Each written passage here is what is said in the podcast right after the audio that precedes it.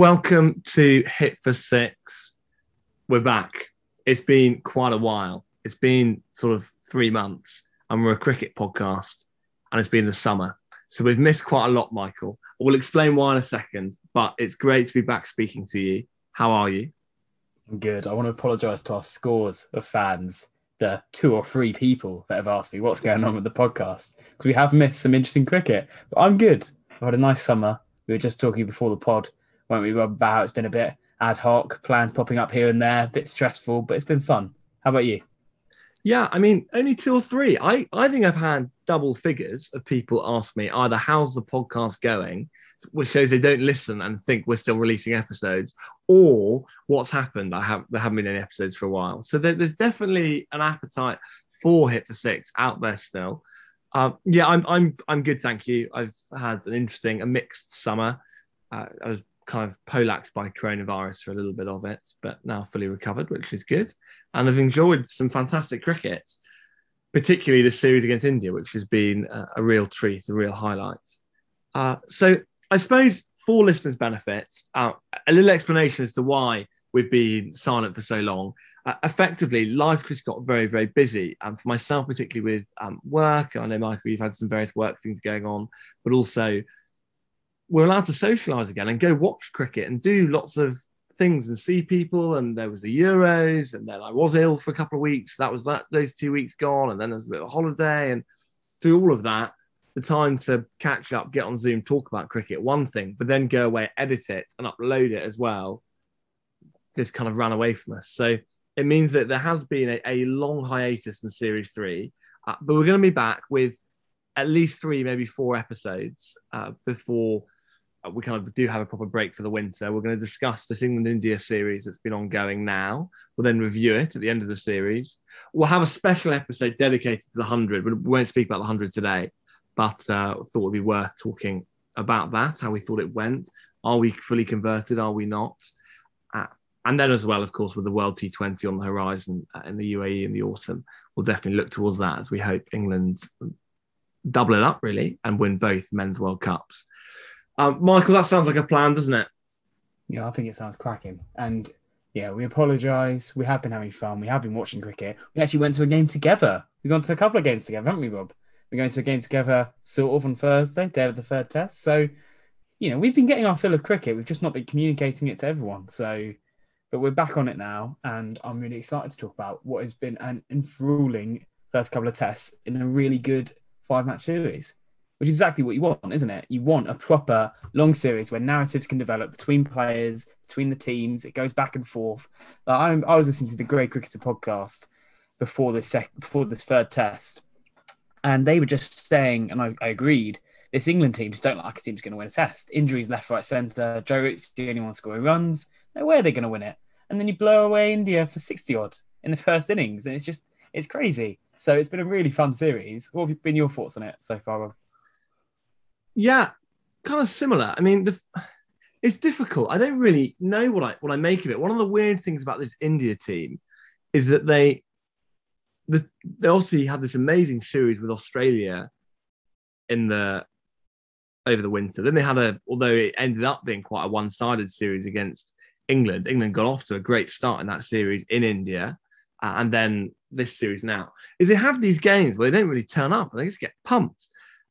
They've got bowled out for a pitiful total in Adelaide back in the winter. Bowled out for 78 on day one this time round. Awful.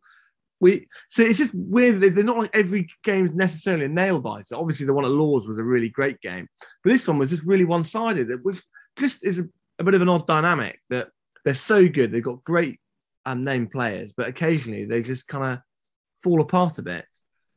But There's there's still that fear factor though, isn't there? Like I know you said this result was one sided and it did turn out to be in the end, but there was just a little bit of me. And there's a little bit in other people as well. Maybe not you, Rob, because you're a very confident person.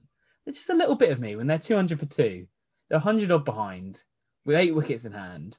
We know that England, you know, collapse like jellyfish if they're chasing any kind of a total in the fourth innings, particularly in the face of that India aggression. There's just a little bit of me that's wondering, are they about to do something here? Because the, the, the way they turned around games in Australia was absolutely mad with no players fit at all.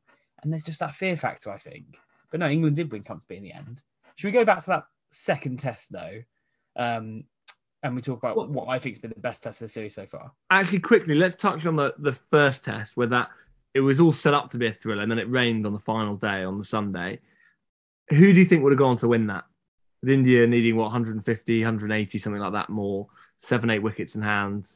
Who who who where was your who's your money behind going into that that fifth At day the of the time, first I felt optimistic for England. On reflection and hindsight, I'm pretty glad it rained from an England, you know, partial perspective because I think they probably would have chased it down. I think that team is very well suited to chasing down totals, that India team.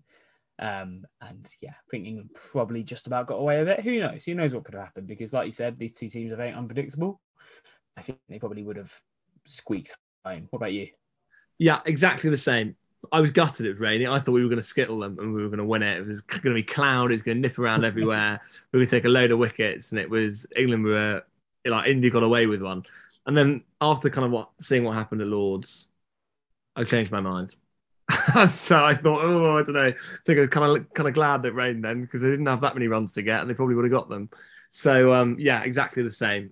Probably England got away with one, but hey, it's one of those sort of alternative history type things. You know, who, what what would have happened if Germany had won the war? Sort of like it's you don't know. Although that's a grossly inappropriate comparison given the consequences of the two the two different events.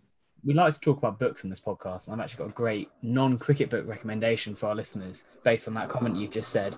Brilliant alternative history fiction novel called Dominion, and it's very, very good. Set in what would have happened, I think, if um, I think it's either if America hadn't joined the war or if England had continued appeasement, the appeasement policy, and completely different world setting. And yeah, very, very good fiction novel. Dad gave it to me for Christmas a few years ago. Ripped through it by Boxing Day, I think. Um, and even my dad's read that, and my dad has read probably ten books in my lifetime. He not not because he's um, doesn't like he's, he's- he's heavily dyslexic, so he finds reading very difficult. Uh, and he even he got through that one, thought it was a belter. So there we go. Go away and read Dominion. Um, But I would, I did just want to say back to cricket. You know, away from books, back away from literature, great literature. Um, but back to cricket. That first test was particularly notable for me. I watched a lot of it because I was feeling a bit unwell after a fairly big night, evening the, the night before. But watching that Joe Root century in the first test felt quite emotional, to be honest, because I just love watching Joe Root bat. I love that he goes to 20 off 20 balls instantly. And watching that partnership, I think it was with Sibley, Sibley complete polar opposite to Root at the other end, but Root just purring along. And I was really willing him there. He was get he was dragging us back into that game. I mean, the fact that you thought we were going to skittle them and we were still in the game, as did I on that final morning, was entirely down to Joe Root's batting brilliance. And he's operating on another level. And it's just continued from that test. But that's my standout memory from that test, that wonderful knock of Joe Root's. Bits of it a little bit frenetic, bits of it a little bit skittish, but constantly moving, be a nightmare to captain against. I'm just really enjoying watching Joe Root at the moment. aren't we all? Uh, we'll, we'll come on to him a little bit more, given uh, his heroics in the next two Test matches as well. That that second day, uh, so that second Test at, at Lords, then, how monumental a capitulation would you say Day Five was? It was awful, wasn't it? And I think I've seen some people, and some people have said to me, well, it doesn't matter that we bowled badly at them on that morning because we, we got bowled out for 120 anyway. We weren't going to chase anything over 120. But it is on the day. I think momentum between tests is a bit nonsense sometimes, as the couple tests previously have shown. But on the day, momentum's massive. And again, I'm referencing another podcast, but the Grade Cricketer was making this point. You know, if your numbers 9, 10, 11 have boshed some silly runs and your changing rooms laughing about it and they're laughing and the other team can see them laughing, and there's such a power shift and dynamic there. And suddenly India are absolute cock a hoop and they're going to bowl, up. they are going to skittle us out. And you could then see the way that we were zero for two. It, we bowled so badly on that final morning. We got there's been a lot of articles written about, so I won't talk about it too much, but emotions got the better of them. They're trying to bounce Bumrah out, etc., etc.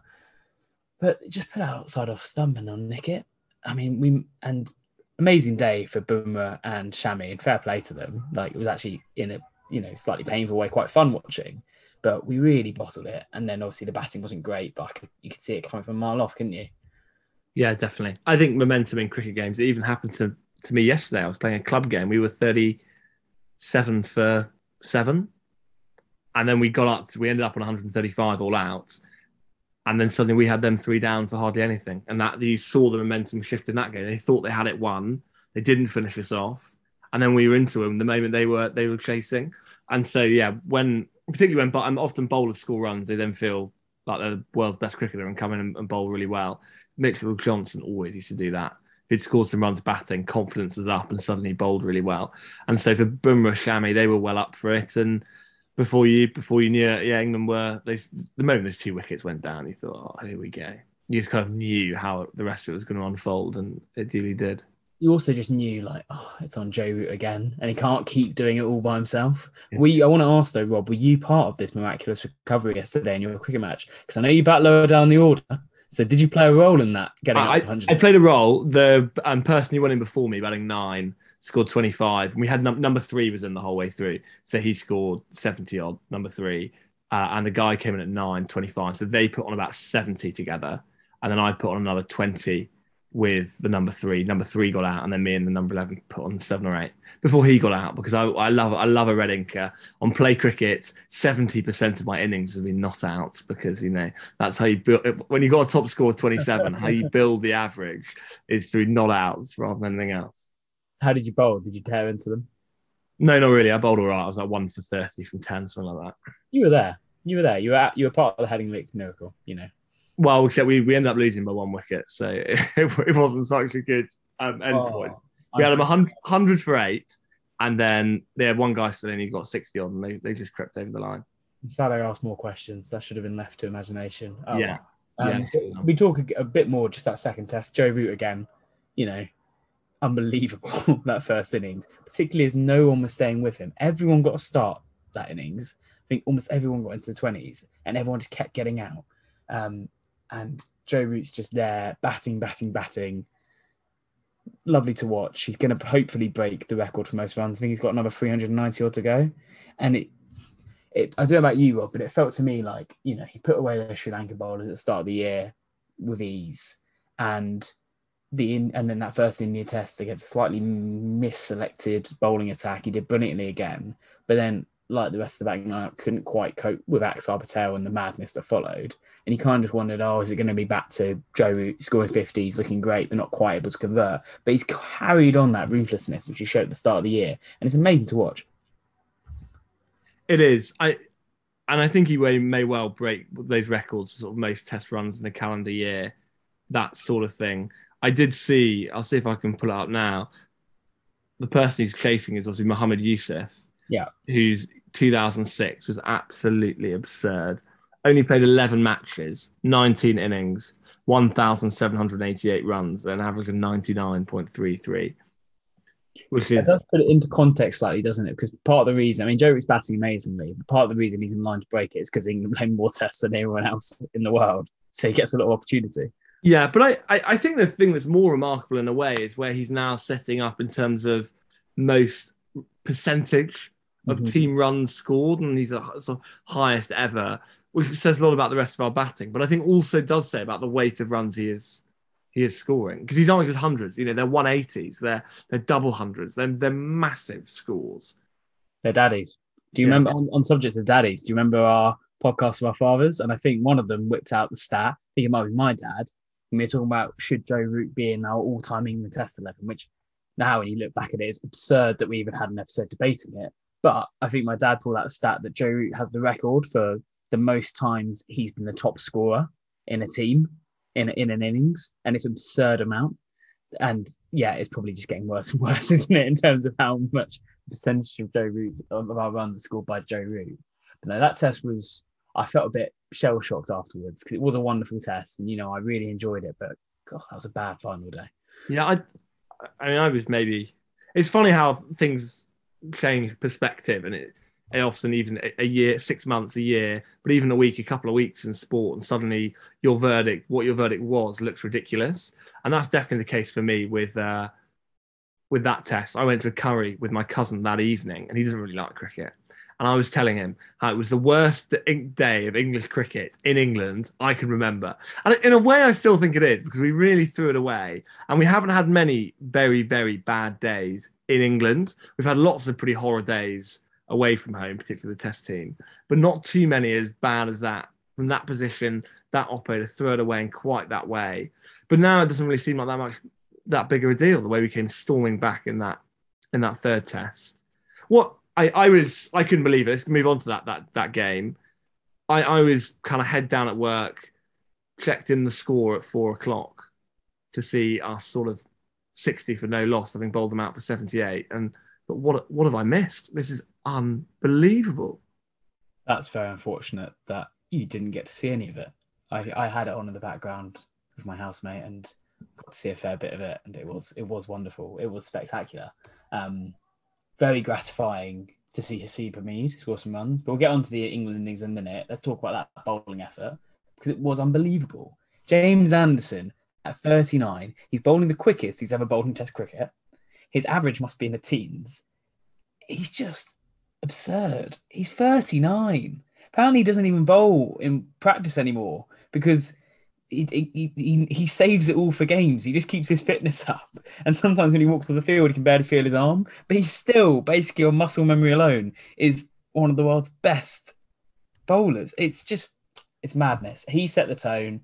And then, to be fair, I wasn't expecting big things from our the rest of the attack, and they they stepped up as well. Overton's best test for England, you'd say. Ollie Robinson continuing his good start. Sam Curran for once doing something. So fair play to the whole bowling attack because it blew them away. I think in Robinson, England have found like a serious, serious bowler. He's not like there's there's always been other options. Yeah, if Broad and Anderson don't play, we've got other bowlers that'll do a job. Overton's a good example. Woakes is pretty decent, particularly at home. Curran's left armers maybe aren't aren't quite up to it, but all right. Wood's pretty good. Yeah, there's obviously Archer when fully fit is a is a serious prospect. There's lots of good bowlers, but I think in Robinson we've found someone that I, I'm relaxed. I'd be relaxed with the England bowling attack in a year or two with no Anderson, no Broad, and Ollie Robinson as our main man. I think he is that good. Certainly in England, we'll see how he gets on abroad. He's obviously pace isn't right up there. He sort of sits on sort of a gentle 80 miles an hour. But because he's because he's tall and he can kind of push it through a little bit quicker, gets kind of awkward bounce, maybe he will be effective uh, abroad as well. But I think he, he's just bowling magnificently. And that, how he cleaned up India on yesterday morning, Saturday morning, was a delight in particular. I think the thing about him for me is, yeah, he does. He's not super quick, but he's just about quick enough. He's a bit quicker than Overton. Like he, he's, I'd say he's more sort of pushing towards the 85 mark if he really if he's in rhythm and stuff. And I think because of his height, like you said, that's quick enough. And he does find that awkward bounce. And I think I've seen this written a few places, and I agree. He's a thinking cricketer. He's a thinking bowler. Like he's always trying to work out different ways of getting the batsman out. He's really perfected his craft playing for Sussex. I think he got asked, "Are you surprised by how quickly you're doing well in Test cricket?" And his answer was no, because I should have been playing two years ago. Because he believes he's been a standout bowler in county cricket for years, and he hasn't been getting picked. And he's probably right because on this evidence. So no, he's looking great. I'm never ever going to be relaxed about an attack without Anderson. I am increasingly relaxed about. I mean, you know, we're always wrong. He always comes back and proves us wrong. I think the writing might be on the wall a little bit for Stuart Broad. Um, I think he might be struggling a bit to get his place back as an automatic starter. I think there's a case, especially abroad, that he can't play Anderson and him in the same team. And seeing as Anderson doesn't seem to be slowing down whatsoever, leaves a bit less room for Broad with Robinson coming through. Um, on the other two, Overton did bowl well. I'm still pretty confident that I don't think he's like a very good overseas pick, but I think he bowled well and maybe he has put on that mythical yard. I mean, I don't think he has, but maybe he has put on that mythical yard. Sam Curran shouldn't be in his England team and he'll get dropped for Woakes in the next test. And that's good because, I mean, Barney Ronay tweeted like, Sam Curran has made a career out of the smallest anything a test cricketer has made a career of because he's not good enough at bowling, he's not good enough at batting, but he's always in that. He's, he's always around for the makes things happen stuff, the golden arm stuff, and I don't know. I'm getting increasingly frustrated by it, to be honest. What are your thoughts? Uh, yeah, he's. He, I mean, he'd be the most ideal player to have in a club side you can imagine. Bowls like useful, whippy, left arm seam, can biff it about a bit, top fielder. He's everything you want. But in Test cricket, where you really are looking, he's got to be yeah, if you're going to be an all rounder, you need to be a really good bowler who can also bat, or a really good batsman who can also bowl to qualify as a test all rounder. You can't just be sort of all rightish at both, which is what he is when it comes to that that level. So I, I agree with you. Um, I do. I love a golden arm though, who takes a wicket or two. I play I mean, again. Going back to this game yesterday, quickly, we got a guy opens the batting. He can't bowl for toffee really. We throw him on because we're desperate for a wicket. He bowls a horrendous full toss, and the bloke just scoops it to mid on, uh, and we break the key partnership, and suddenly the game's back on. So there is something for a golden arm, but I feel that at that top level, you probably you probably want a golden arm. He's actually going to take regular, consistent wickets and average below thirty.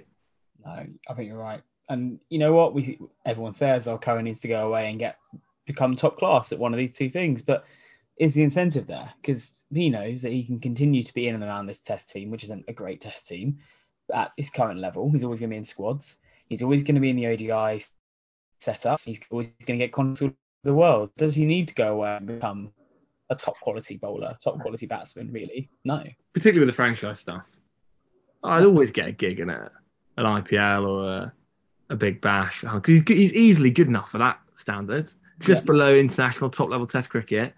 You know, franchise. He, he's a very, very, very talented cricketer. So he could just make a bomb playing franchise stuff. I'm probably doing it for ages as well. He'll still be knocking about when he's probably like 30s, if he, if he wants to, when he is that Anderson age, pushing 40, bowling little left armers and biffing it about a bit, playing kind of franchise cricket. Um, I think that's where he'll he'll increasingly move in time because he's so young, I cannot picture a 40 year old Sam Curran like being an evergreen Rikki Clarke, James Anderson kind of figure. I just can't picture it. Maybe his arms have grown a bit by then because at the moment he looks. I mean, I'm a young per- looking person, but he looks so young. I can't picture him as a 40 year old playing Test cricket. He's, he's, he's got to whack him in that in those face aging apps, and you'll you'll get a picture yeah. for what for what he might might be like. I'm getting a bit bored of seeing those faces. Oh, Jimmy Anderson in 2015, and he's grey and whatever. I'm just like, he looks like that now. Like, come on, like. yeah, yeah. And there's uh, BBC did a whole thing like Sam Curran retires at 39 and James Anderson still opening the bowling with it. So yeah, yeah. Whatever. Let's yeah. move on. Um, uh, just finally, Moeen. I feel for Jack Leach, but Moeen's a very good player. Arguably shouldn't have been dropped the first time. Arguably got mismanaged in the Tour of India. He's still a quality bowler. He's had a great hundred and he's come in with that confidence. Couple starts to the bat, not pushed on, but I think bowled really well with the ball. And he's not had to play a big role yet, but he's bowled well. Bowled a couple of absolute danger seeds in the um in the last test. So yeah, I think he's I think he's slotted right back in. And I think with no Stokes, the that all round the balance he brings is really nice. When you, you have four proper seamers, Curran's a bit bits and pieces. But if you remove Curran, bring in Woakes, like four proper seamers, a couple of them can bat a little bit. But then you've got a proper all rounder who's the spinner. So when it's Stokes in there, then you feel perhaps you can justify having Leach and just going with the three frontline seamers. So I think it's it's partly a, a, team balance thing as well. But um, I don't like it when we play with no spinner and Root's our spinner. I hate it. Yeah, I really, really don't like that. So therefore that it provides a natural place for Moeen in, in, the side. The prospect of Dawid Malan bowling a leg spinner at some point, and we're going to get onto the batting, but Dawid Malan should be coming on as a golden arm to break the partnership, not Joe Root. Just that's that's one thing I will say, and I will agree with Bumble. I really agree with Bumble, but he was saying it incessantly. I think on day whatever it was Friday of this most recent test, but I would like to see a loopy leg spinner come on occasionally. Yeah, I we've we've briefly met Dawid Malan through a a friend of mine from school, and we met him after a Middlesex T20 game where he'd opened the bowling with his leg spin and the over had gone for sort of 20. And so afterwards, I sort of made a sort of jokey comment that you'd make to someone who takes these things in quite a light-hearted way. Well, decent first over from you, mate, with a leg spin. He did not find it funny. He was just, I just got a complete deadpan back. Yeah, well, I thought that maybe we could, he's not good against spin, so I thought I'd get a wicket, but it didn't work out. Straight, straight back. But seeing that seeing that appear in Test cricket would would be nice. See if he can n- nick a couple of wickets. Should we talk about um, you know what he actually does, his batting, and should we talk about Hameed a little bit because tell you what, it wasn't just Joe Root who scored the runs. I mean, obviously he scored a ton. That's what Joe Root does. But Hameed hit 50, Burns hit 50, Malan hit 50. First time I think since 2013 was the stat that all of England's top four hit a 50. Maybe it's 2016. I can't remember. But there's a big, there's something, there's a lot of first time since 2016 on a whole load of things. I think there was one game where they all just piled on tons of runs. And so that's like the last time that's kind of a benchmark. Well, I can't quite remember the game. I think quite sad about that game though, Rob. That test we piled on the runs, I'm pretty sure we batted first, scored 400 odd. then India scored 600 in the second innings. Yeah, Karun, like, ah. Karun Nair scored three, scored a triple hundred. Yeah. Uh, no, we batted really well. It's not very nice that they could fit in a collapse. I really appreciated that. You know, let's put on a massive total, lead of 300 odd, but let's also still get a collapse in of six wickets, 30 odd runs. Like, you know, give the fans what they want. But great to see Hameed um, back in the runs, especially after that heartbreaking golden duck at Lords. The only thing is, I really enjoyed how he batted um, on the first day. Then he got a bit stuck on the second day. But on the first day, he was dropping and running. He was being proactive. He was doing all the things that unfortunately Dom Sibley completely stopped doing. And on the second day, that kind of stopped. He got dried up, then got bowled by a very good ball from Jadeja. And you do think he needs to keep that up. He need, they need him and Burns needs that thing of keeping the scoreboard ticking, which I do think is what cost Sibley his place. And I do feel a bit for Sibley because I was making this point to someone who was really bashing on him. He really, the media really got after him, and they do that. They pick someone to get dropped and they go after them. And he probably was deserving being dropped. But I don't think it's a coincidence that Joe Root's been scoring a lot more runs coming in after much more defensive openers have now been batting and soaking up some balls. They've not been putting big starts on, but Joe Root's been coming in 10th over, 20th over, 30, you know, been coming in later and he's hitting runs. And I don't think that's a coincidence. So I do think Sibley played a bit of a role. Yeah, I agree. There was a lot of Burn, um, Sibley bashing, and with that, there was also a lot of Burns bashing, which really annoyed me because he's actually had a really good summer. So when they both got out for ducks in their collapse on the last at Lords, there were all these, uh, you know, tweets and texts going in saying, you know, worst England opening pair ever, like worst England opening pair I've ever seen, all this kind of stuff. I even made a sarky comment to my boss who said he'd had a nice holiday camping with his son, looking at um, chickens and horses in a field. And I said I've been watching two ducks in a field for the last three days, uh, referencing Sibley and Burns. And because that a witty comment, but I don't think it's fair on Burns because even looking at this summer, he got 130 odd against New Zealand at Lords and 80 against uh, New Zealand at Edgbaston. He got 49 at Lords in the first innings against India and followed up with a 61. Like these scores aren't failures. Now there are also three ducks thrown in there, which is worth which is worth noting as well. But I feel the whole Burns Sibley thing got thrown together when in reality Sibley probably has proven not to quite be up to it. It doesn't have enough scoring shots to be able to function as a test match batsman in the long term. But Burns definitely is. So I'm pleased he did well again. And I hope now that the kind of if Hameed and Burns, one, both of them do okay, that sort of like bandwagon jumping on that, oh, aren't they terrible? Aren't they the worst openers ever? Which was never the case, is sort of put put to rest because that was hyperbole for, for the sake of it, I'd say. Do think you're right about Sibley. I, I think he'll be gutted because I don't think it was that he didn't have the shots to thrive, but I don't think he was proactive enough in filling in the gaps. You get what I mean? He didn't have a lot of shots, but I'm sure if he'd been a bit more proactive, he could have picked up more ones and run more proactively. You know that sort of thing, and it doesn't matter if he's a bit of a limpet, as long as he's hitting the occasional single. It's just the amount of maidens he'd just leave, leave, leave. And you're right, he, he wouldn't hurt bowling teams, but actually he soaks up balls. I think he made it easier for other batsmen sometimes. But if he if he is going to come back in the capacity, he needs to work on that. And yeah, Hameed looked good that first day, particularly because he was doing all that proactive stuff. So fingers crossed. And Dawid Malan looked class. He looked really good. Not many. It was a little bit boundary, fifteen dot balls, boundary, fifteen dot balls in the first bit of his innings. Lovely couple, lovely cover drives, but on on the whole, he looked test match standard. Yeah, and it was he kind of you talk about that air of confidence, like Ollie Robinson. Oh well, obviously I'm good enough. I should have been playing for the team two years earlier. Malan had that same kind of swagger to him, like he re-entered the team, being like, oh, you know, everyone's been slagging off our batting.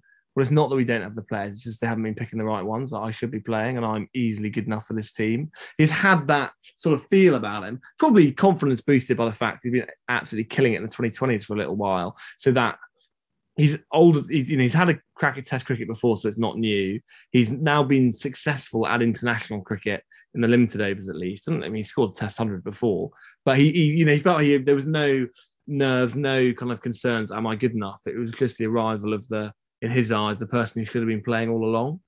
Uh, he's probably right. Probably should have been playing all along. And so I'm I'm feel it's you don't want to speak too soon, but for me, suddenly there's still Hameed's still got more to prove.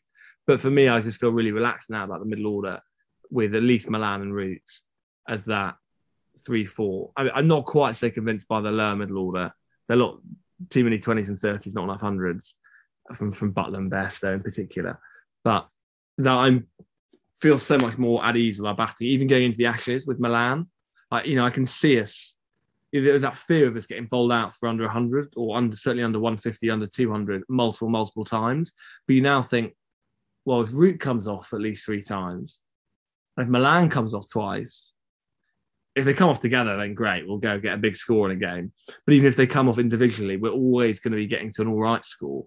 And so I'm, yeah, I'm right on the David train and, and very happy he's back. I mean, your text to me, Rob, was David Malan should never have been dropped, which did make me laugh because you haven't said that for two years. So it was very nice to hear that. Uh, it was as if you'd been saying this to me for two years.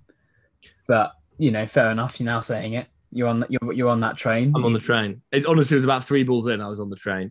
I was like, ah, class, love it. Bring it on. you know, sometimes it's it's easy to say like. I, I think it's one of the things you, we, you can make. It's like uh, to use against or a, a very inappropriate but current analogy. It's now easy to say the US should never have decided to withdraw from Afghanistan this year. That's that's a state. That's true. Yeah. Whether people were saying that or agree with that in January is a different matter because hindsight's a wonderful thing. So it's, it's kind of same with David Malan at the time. I was like, oh, yeah, drop him, whatever. He's not good enough. We need to find someone else. But I've changed my tune now. Yeah, fair enough. You did mention the lower middle order not convincing you, and there is an interesting thing happening at the moment. Bairstow's come back in, as he always does. He's looked really good. He's hit a few 20s. He's hit a 50, and he is suddenly looking, you know, a bit more like the Bairstow you want to see. You want to you want him to kick on. He, every time he's got out, it seems to be in a silly way, which is frustrating. But he's kicking on a bit. Him, Root looks happier batting next to him, so it's hopeful. And what is a very interesting angle is that it looks like Buttler's missing the next test. Bairstow's taking the gloves, and there's a genuine chance we might not see Buttler play again in Test cricket because he's about to become the white ball captain. And I saw a, a journalist I rate quite highly, Ben Jones. He was tweeting about this. So I'm jumping on his train. But Buttler's about to become the white ball captain. He's not going to have as much time for Test cricket. Um, Bairstow's suddenly looming back into view with the gloves on. Buttler's looking like he may not go on the Ashes. Like, there's a really decent chance Buttler might just decide to, you know, I'm a quality cricketer. I'm one of the best white ball players in the world. I'm going to focus on that. And it could be that that's the end of Buttler, which will be a bit sad because I know you in particular, you've got such a high opinion of his talent level. You just think he's got to come off. And he has at points, but this summer has been a bit disappointing again. It has been. I mean, I don't think we've. I am very confident we'll see Jos Buttler play Test cricket again, just due to the primarily just the number of games we play. We always need someone. Um, but I, I, I don't think I, I see that now. I can see how that could unfold. Right, I don't think that's necessarily the the way things will go. Uh, but yeah, it just it just really annoys me because there are other wicketkeeper batsmen who look and basically, I'm thinking when I say others, I'm thinking Mohammad Rizwan, who's amazing in limited over stuff, and he pings it.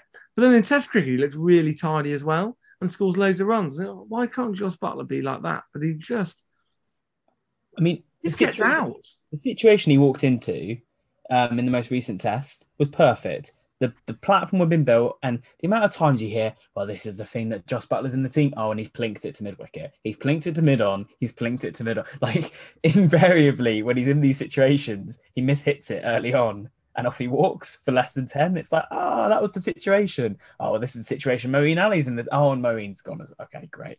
it just doesn't seem to come off. We never seem to have that freewheeling, you know, blitz at the end to get the team on their knees. You know, it just doesn't seem to happen. Yeah, it does. It's, it's really annoying because it should happen. Yeah. But one day it will happen, and I just hope I'm not too busy at work that I miss it and just watch Isa Guha and Michael Vaughan talk it through to me on the highlights later. But I enjoy it in the moment as it's happening. The one time it's happened when it should have happened about 20 times. Honestly, the last time I can basically remember this happening is when Bairstow hit his first Test century and Stokes went crazy in South Africa. That's like the last time I can remember him going pongo. I know it has happened more recently, but it doesn't feel like it. Yeah, certainly there was those days when it was like Prior, Broad, and Swann were Oh. slapping it about after Cook, Pietersen, and Bell, or whatever had piled on a load of runs, and you'd always get this. Broad score 50, Swann 30, Prior 110, and we scored 640, and we're yeah, they, those days feel like long ago. Alicon days. I don't know if I've said that right, but that's how. Halcyon days. That's what you're looking for. Well, I've absolutely bungled that. So, Um, I would say I'll catch it in the editing, but I'm not very good at editing, so I'll probably just leave it in. Yeah. Uh, but no, I'm feeling like you. I'm feeling more optimistic about the batting. I'm feeling better about this next team because it looks like. Well, I don't really mind Buttler being in the team, but so him going out's a bit sad actually. But Bairstow coming in, either Lawrence or Pope taking a batting spot, which is kind of exciting. Kind of hope that Ollie Pope might finally score some runs, which would be very nice.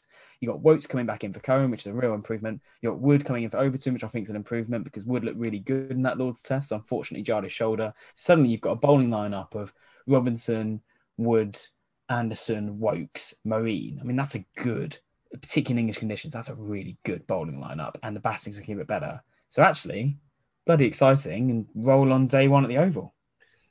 Yeah, well, I'll see you there, Michael. Uh, let's have a little prediction. Two tests to go. We'll we'll catch up next about the series after the Old Trafford test, I imagine. So, what do we think the final series score will be? One-one after three games. Where's it sitting after five?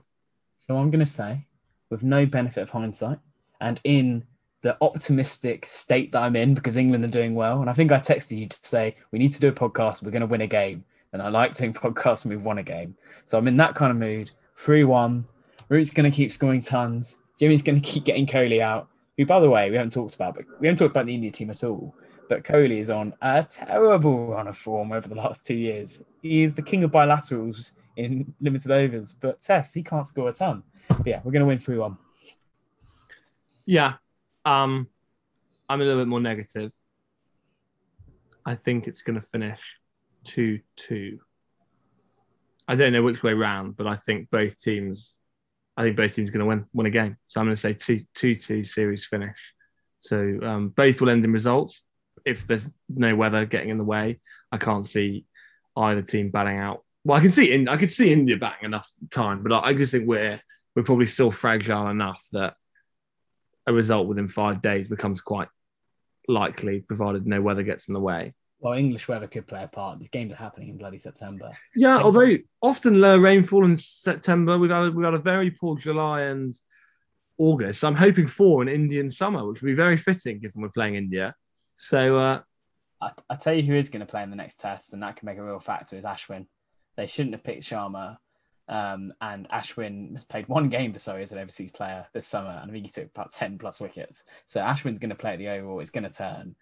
That's going to be tough. I know, yeah, hundred percent. He'll have a big, make a big, big dent into. I think the England team will struggle against him more than just an, another seamer when you've already got Shami, Bumrah, Siraj. Absolutely. And he lengthens the batting as well. So that could be a factor. But no, 3 1. 3 1. We're gonna we're gonna we're gonna get it done. Great. Well, Michael, look forward to catching up again about the series uh, in a couple of weeks. I'll see you on Thursday uh, at, at the Oval itself, which will, which will be nice. And um, yeah, to all our listeners, we're back. Sorry for the delay. The the series three that's lasted forever, but there's hardly been any episodes. We do apologise, but yeah, we'll be back for at least three or four before the summer of cricket is out. Although summer sort of, I always feel summer kind of finishes the day after the last Saturday of club cricket, and that's this coming Saturday. So we've only got about six more days of summer, but the cricket will continue for a little bit longer. Um, but um, yeah, Michael, go well. Have a good one, and I'll see you soon.